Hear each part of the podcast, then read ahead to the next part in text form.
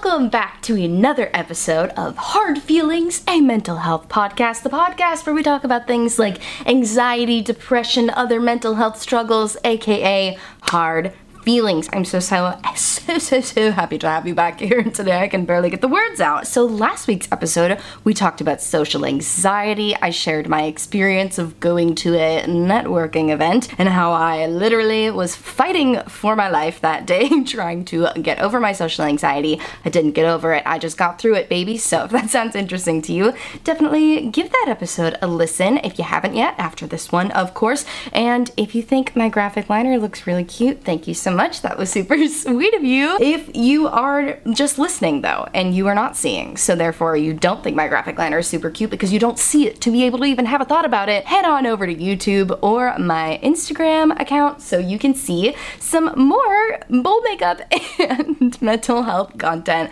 I'm so scrambled today. Oh my goodness. But let's get into this week's episode because I'm talking about social anxiety again, but I want to talk about it through a bit of a different lens. My therapist and I have been really going in on the social anxiety topic lately, and I love it, and I love to see it because it's what I deal with constantly. So, the title I have for today's episode, which will probably not end up being the actual title of the episode, but what I've written down for myself is Giving Yourself Permission to Be Antisocial. That is what I want to talk to you about today. And if I'm being completely honest with you, this episode was inspired by an episode of Gilmore Girls. I'm currently doing a rewatch in anticipation of the fall season, and there's an episode which spo- season two spoilers ahead if you haven't seen it in the last 20 years since it came out. I'll be vague about it. So there's an episode where Rory gets recruited by like a sorority, which she's basically forced to join. So her guidance counselor and principal think that she's not being social enough. So they basically force her to be social, and she ends up joining this whole sorority thing, and it's a whole mess. And they end up like breaking into the school and getting in trouble. And she's so frustrated because she's like, You're the ones who forced me to be social, and now I'm getting in trouble because I fell in with a group that I didn't actually like. And that really hit me because they forced her to be social when she did not want to be social in that moment. She got in trouble because she liked to read and listen to music at lunchtime, and they thought she should be socializing more. That just like really made me feel very empowered, and it reminded me of stuff that I've talked about in therapy where my therapist has told me, like, if you are not enjoying a social situation, you don't have to force yourself through it. If you're not enjoying it, don't do it, you know? And that's that sounds very vague. I promise I'll get into more of what I mean by that. But yeah, that is the topic of today's podcast. We're talking about being antisocial and proud. So if that sounds of interest to you, keep on listening because we're getting into it right now. The word antisocial itself just has such a negative connotation, right? You hear the word antisocial and you think weird, standoffish, rude, maybe somebody who thinks they're better than everyone else, and that's why they're not socializing. One those are all projections. That's not guaranteed why that person is not doing that. That person might just be incredibly socially anxious and is like fighting a war in their head and it's making their face look angry when in reality they're really just mad at themselves because they're so stressed out from the social anxiety. But I have recently come around to the idea that it is okay to not want to socialize all the time. I think that we get a lot of pressure put on us from the people around us who are maybe more social than us. You know, everyone has a different social battery. Everyone has a different amount of time that feels good to be socializing. For some people, it's like 2 minutes. For some people, it's it's days. They could go days of hanging out with different people and just constantly going from one thing to the other and that makes them feel great but that doesn't make them any better of a person than the person with the smaller social battery, you know? And I think as a society, we often put pressure on people to have bigger social batteries and to say that it's not fulfilling, your life is not fulfilled if you don't constantly go around doing different things, traveling the world, being with different people. And like, I'm not saying don't travel if you don't want to, but like, there's a lot of pressure on us to be social. And I know myself, I put this pressure on myself to be what I call the cool, spontaneous girl. I, I sometimes try to cosplay as her. I never do it very successfully. But the cool spontaneous girl is down for anything. You can invite her to drinks and tell her it'll probably be a couple hours, and she won't care if it goes on for four or five hours. She won't care if you want to change the location at the last minute. She won't care if you want to go out to eat afterwards and get on the train and travel and do all these things. She's just down for whatever, man. I'm so not her, though. Oh my gosh, I'm so unbearably not the cool, spontaneous girl. I am the give me a detailed plan of exactly what we're doing girl girl. I am the make sure we are home before 9 p.m. girl. Like, I do not want to be spontaneous in that way. And that doesn't mean I can't still be spontaneous in some ways, you know? Hey, if I'm walking down the street and a new ice cream place has just opened up, I'm gonna pop in and go try some. Like, that's spontaneity, baby, still, okay? like, but I just don't like to be spontaneous when it involves a long social interaction. Like, if I'm going out, already putting myself outside of my comfort zone, you know, like my home is my comfort zone, my neighborhood is my comfort zone. If I'm already stepping outside of my comfort zone, I don't want that to be extended, you know? And I think that's okay. And that's something me and my therapist have been discussing a lot where it's okay to set expectations with people. It's okay to set limits with people. So let's say you get invited out by some friends to go out for drinks and your social anxiety is telling you like, oh, no, I don't want to. I'm going to be awkward. I'm not going to know what to say. But you really feel like for whatever reason, you want to go anyways. You know, maybe it's somebody's birthday. Maybe you just like feel obligated. One, always respect your mental health. You know, like if you can't, you can't, but if you if you really feel like you have to, set expectations. Say, "Okay, I'm gonna go, but I'm only gonna stay for an hour. That's fine. You don't need to feel like you need to put on this cool, spontaneous girl cosplay every time you go out. I do that to myself sometimes, where I will sometimes only set the expectations in my head, where I'll decide, like, oh, okay, I'm gonna stay for an hour, but I won't tell anyone, and then I'll be there, and then I'll feel bad, and then I'll feel guilty, like I can't because I didn't set up the expectation beforehand. So that's something I need to actively work on is really just like sticking to my boundaries, you know? No one's gonna be mad at you if you say, oh, I can only stay an hour. And if they are mad at you, tell them to stick a sock in it, you know? Like, I, is that something people say when they want you to be quiet? I don't remember. It, sounds, it sounded right, didn't it? Um, but yeah, like, you gotta hold those boundaries with people. And you know what? Maybe you get there and you are having a lot of fun and you feel like, okay, my social battery is a little bit longer tonight. No one's gonna notice if you don't leave after an hour. And if they do, you just say, like, oh, that's okay, I can be a little late gives you more street cred, makes you look even more cool if you tell them you're going to be fashionably late to your next thing you're going to. You're a jet setting person. You have many, many events that you've been invited to. I just keep creating new characters for myself to play. And that's kind of a tough thing about having social anxiety is I often feel like when I'm going out and socializing, I'm like putting on a character, you know? I mentioned the cool spontaneous girl character, the jet setting character who has all of these places to go, but uh, who am I actually when I'm going out? If I was truly being myself, I, I would probably just be like, okay, yeah, this has been great for like a half hour, maybe, and now I want to go home. And that's just the reality. And I think I felt guilty about that for so long, feeling like, what's wrong with me? That I see all of these people on social media, my friends, people who I know, people who I don't know, people on Facebook, people I went to high school with, people I went to college with, going out in large groups, doing really fun things, going out out to dinner, then going out to drinks, then going to a club, getting home at 3 in the morning, and that's it's just really never been for me. Even in college, like when that was like much more of a normal thing and that was just kind of expected, I didn't have fun. And oh my gosh, anytime after 11 p.m., I was like, I so badly just want to go to Taco Bell and go home. And I'm not trying to shame anyone who does like doing that. That's the thing that I mentioned earlier, and that's something my therapist has really been trying to like set with me is that all of us have different social batteries, and having a lower social battery is not wrong having a higher social battery does not give you superiority. Not everyone values their alone time as much as some people do. And I feel like those of us with anxiety, we value our alone time. You know, not, I'm not projecting that onto you. You might not value your alone time, but for me, I need having a low social battery. I need that time to recharge so I can do it again. If I push myself and keep trying to extend my battery life running on empty, you know, trying to run on solar power, but the sun went down. Like, I'm just gonna burn myself out. And I, I do that to myself sometimes. And then I find myself sleeping so much the next day. Oh my gosh, and sometimes even multiple days after that. It just takes me so long to recover when I push myself past the point of burnout.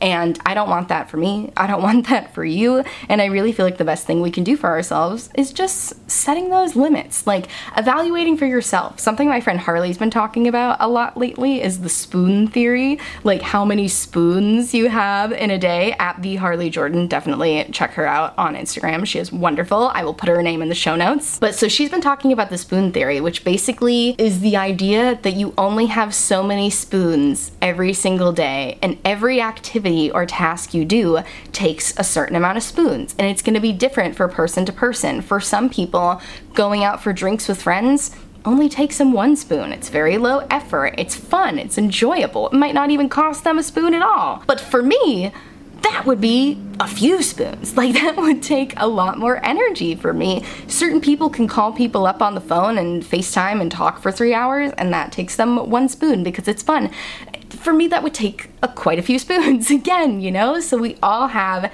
different amount of things that take our spoons. But then for someone else you know to give to give an opposing example for someone else doing their makeup the whole getting ready part of going out doing their hair and makeup and picking an outfit and everything might take them a few spoons. Whereas for me that probably only cost me one because that is relaxing to me. It's fun. I enjoy spending a lot of time focusing on doing intricate makeup looks and picking different outfits. I like to try different things on, trying like 40 pairs of earrings on before I decide which funky pair I'm gonna wear and picking what perfume I wanna wear. Like, that's all really fun for me, you know? So it just goes to show you, like, we all have different things we want to put our energy into. You know, I think that's really what it is. I think using the term of like having a low social battery versus high social battery, even though I keep saying there is no hierarchy, like you are no better for having a higher social battery, you know, just the term alone of having lower versus higher obviously implies hierarchy. So I think it's more so that we all have the same total battery, maybe. Oh, but that's not even true because there are some people that have chronic illness that are like taking their energy out too. Oh, well, I guess, okay. Here's, I'm figuring this out in real time. I hope you're enjoying this long rant. But so we all have the same battery, but we all use that battery's energy for different things. And for some people, they can afford to use a lot of their battery's energy towards socializing, whereas for other people, so much of their energy is going towards and their their chronic illness they're fighting, their mental illness that they're fighting, anxiety, needing to recharge, or just to things that bring them joy that don't involve socializing, like sitting here doing my makeup, reading. Some people love to just spend all their time reading. Freaking Rory from Gilmore Girls just wanted to read books and listen to her Walkman during lunch. I don't think there's anything wrong with that, you know? Don't think of it like you have a teeny tiny battery and everybody else has a big battery. We've all got the same battery, but we're all choosing choosing to use that battery on different things. There's spoons inside the battery. It's an enormous battery filled with spoons. I hope this makes sense. okay, so that's all I have to say about social anxiety this week. I could talk about social anxiety every week, honestly. It's just something I'm learning more about. I've always known that I've had it, but I've always viewed it in a negative way. I've always viewed it as a negative about myself, which is not fair to myself because it's literally the way my brain is wired. You know, like I said, we don't need to get over anxiety, we need to get through anxiety, okay? And you don't always need to put yourself into anxious situations. You know, obviously, there's such a thing as exposure therapy, doing things that scare you, and I'm all for that, but not all the time. You know, like I went to that networking event last week. That'll probably be the only one I go to for the next couple months, like, because I need the recharging time. If I'm doing it every week, then I have to go through the whole process of being anxious every week, and that's just so draining. You know, I definitely don't think that you should never do things that scare you. I think that's good for us, I think it helps us grow, but also, be kind to yourself and put your mental health first, always. All right, who's ready for my mental health tip of the week? I have a good one this week, and I feel like I've I've mentioned dancing before. And please, please don't click out of this podcast. Please, please stay. Don't be turned off by the word dancing. Hear me out, okay? I took dance lessons all growing up and everything, and I feel like that is how I maintained my mental well being as a kid. Like, even if not realizing that I was doing it consciously, movement makes me feel so good. It gives me so many endorphins. And dancing is my favorite way to move. And over the last couple years, I've been doing these dance workouts from Mad Fit. I will link her down below. She's Maddie from Mad Fit is absolutely wonderful. And she does these dance party workouts, but she also does like individual songs. So if you're not looking to hop into a whole like 15, 20 minute dance party, that's totally fine. She does songs, some of them are only two and a half minutes, you know? The trick is to stop viewing movement and exercise as strictly a fitness thing, a way to get ripped, a way to get in shape, or to lose weight, or to do like for, for it to be for a I don't want to say superficial purpose because I don't think people who want to get abs are superficial. Like, that's fine, go off. But you don't always need to view movement as a fitness journey, you know? I view my movement as being good for my mental health. I notice the days where I don't get any movement and I just feel pent up. I feel like I have all this energy in and I gotta shake it out. And you know, that's why I really like Mad Fit's dance workouts in particular because if you're not a dancer, you're fine. You can still do these. A lot of the videos are really just movement to music, you know? So you can absolutely still participate even if you don't have a dance background like I do. If you're not watching, I am doing little salsa moves for you right now. I don't have salsa experience. I took jazz and ballet and tap, but no salsa. But yeah, I am gonna link some of my favorite MadFit dance workouts down below. She's got many, many Taylor Swift ones. She's got a Harry Styles one. She's got One Direction ones. She's got Dua Lipa. She's got Ariana Grande. She's got so many freaking fun ones. It's just an absolute blast. It's giving me so much joy. I'm getting so amped up just talking about it. I wanna go do a MadFit dance workout right now. All right, and that brings us to our mental health song of the week. And I finally have a song for you that isn't by Lucy Dacus. Everybody, please applaud me. I can't help it. I just love her so much. I've still been listening to her constantly, but I do have a new artist today. She's not a new artist. I have an Olivia Rodrigo song for you.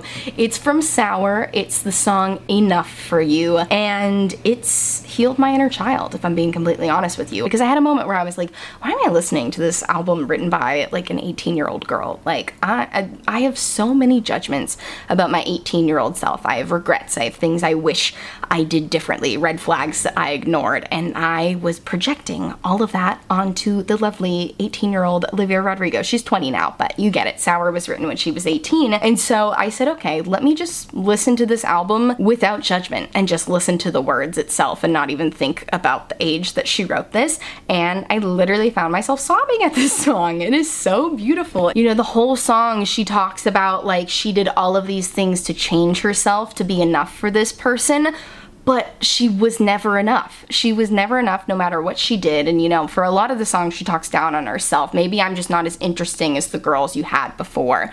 But God, you couldn't have cared less about someone who loved you more. Oh, devastating. I'd say you broke my heart, but you broke much more than that. Now, I don't want your sympathy, I just want myself back.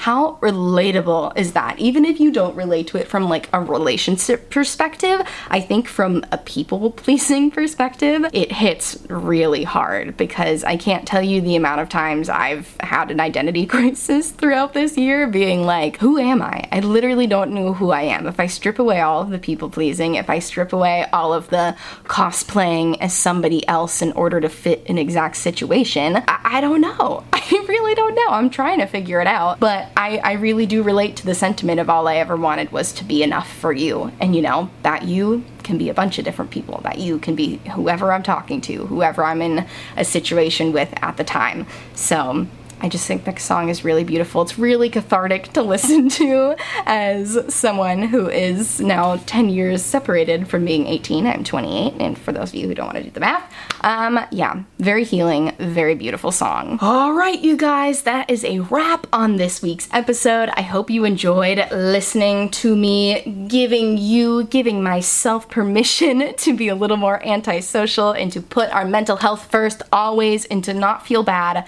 about having buying a different battery than other people. You know, we have to do what's best for us. What's that saying people say if you don't fill your own cup, you can't pour into others. You know, as someone who is like like I've said a million times a people pleaser to my core and I like helping people. I really like doing good things for other people. It's fulfilling for me, but I can't pour from an empty cup.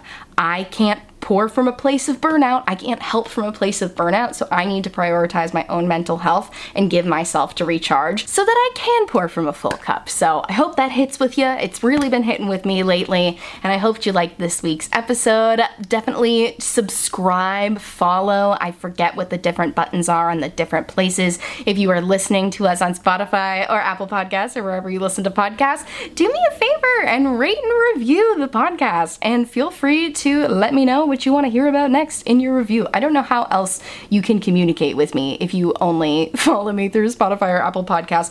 Come over to Instagram though, shoot me a DM. I'd love to chat with you. Come over to YouTube, leave me a comment. I think the YouTube videos are fun because you can see my facial expressions. And as someone who has extreme social anxiety, I would love for you to see my facial expressions so you can know that I'm being sweet and you can know that I mean all of this with love and f- affection. Another word for love. Um, I'm not a therapist, I'm not a psychiatrist, I'm not giving you medical advice. Please talk to a therapist or a psychiatrist if you are looking for what's best for you in your mental health journey. But I just hope that sharing mine helps give you some inspiration to take that next step in your mental health journey. You know, we don't have to feel sad forever. You know, there is hope. I I had a lot of dark moments uh, over the past couple of years, especially since 2020 pandemic stuff hit hit me hard for sure. Um, but I've also had a lot of lovely moments, and I've had a lot of self discovery along my mental health journey, and I want that same thing for you. Ugh, look at me rambling at the end of the episode. Thank you so much for watching,